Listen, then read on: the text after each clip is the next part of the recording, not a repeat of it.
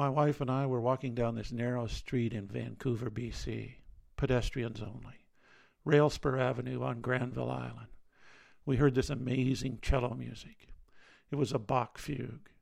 It was so out of place and stunningly beautiful. We passed the edge of the building, and there, sitting in a small patch of grass, was our cello player. We sat on a bench and enjoyed the fugue. We could hear the fingers of the left hand as they tap danced up and down the neck. It was magical. I asked him if he played with an orchestra. He replied, I just returned from three years in China, and I'm not yet playing with anyone. I commended him on the beauty of his cello, and he beamed. He brought it over and told us all about it. It was made in 1863, he said, and then went on to tell us of the builder, the wood, and the history of the instrument. It was an unforgettable experience. Retirement can oftentimes bring the choice of staying where you have been living for many years or moving, relocating. There is a sense of beauty or excitement that comes with moving, new friends, a new community, a new challenge with each day's exploration of different neighborhoods, streets, shops, parks, or groups. Sometimes we're torn. We like it where we live, but we're drawn by what we don't have. The old grass is always greener trick. There is a certain amount of comfort in staying put, having this sense of place. But there is a magnetic like appeal for something new. Here's the third choice. Other than moving or staying, you can stay and move at the same time. No, it doesn't seem logical, but it's true.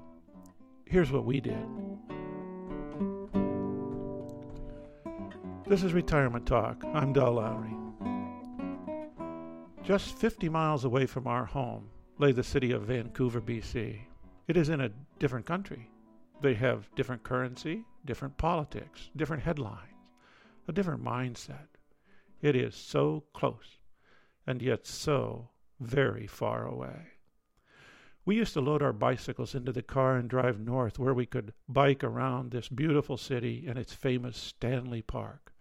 We would always enjoy the dramatic change from our own mid sized town to this active metropolitan area. Survey after survey lists Vancouver as being one of the top three cities in the world in which to live. We had often talked about how wonderful it would be to be able to stay in the city rather than drive home. One day, seven years ago, we stopped and looked at some pictures that were posted in the office of a real estate window. Within minutes, we were inside and talking to a realtor. I had just finished getting my fill of investing on Wall Street. Continuing corporate scandals and outrages had made me feel like my mutual funds were being used for mutual destruction and certainly unethical behavior. On this particular Sunday afternoon, a solution popped into my mind. We could withdraw the modest sum of money we had invested in Wall Street, invest in real estate, and in one stroke our diverse also diversify some of our money into foreign currency. Financial planners had always told us that was a good idea. Little did we realize that our entire life was about to be dramatically changed, and all for the better. Buying a condo just 50 miles from home has changed everything. Within a month, we had looked at over 20 units and made our decision.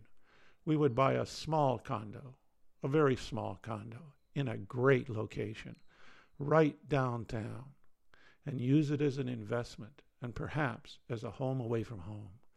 We would treat it like a cabin in the woods, only it was in the heart of a city. We cashed in our mutual funds to cover the down payment and furnish the thing. The monthly payments on this investment were twice what we had been saving each month in mutual funds, so we invited our grown children to become co investors. Being young, they were short on down payment money, but with good jobs, they could easily afford monthly investment payments. Seven years have passed. The customs people call us seasonal residents. We drive north each Sunday afternoon and return home each Tuesday evening. We are splitting our time between two places that are only an hour apart via the road, but are very far apart in terms of experience. The city is cosmopolitan. Three grocery stores are within two blocks, bookstores, coffee shops, libraries, theaters, doctors, health clubs, concert halls, football, basketball, and hockey stadiums, bike trails, and all the wonders that accompany large concentrations of people are at our doorstep. The symphony and the opera are only four blocks away. We are a foot in the city, and it is very liberating. Continuity in our lives is still anchored in our home and the community of many years. We have thus managed to stay at home and yet move at the same time.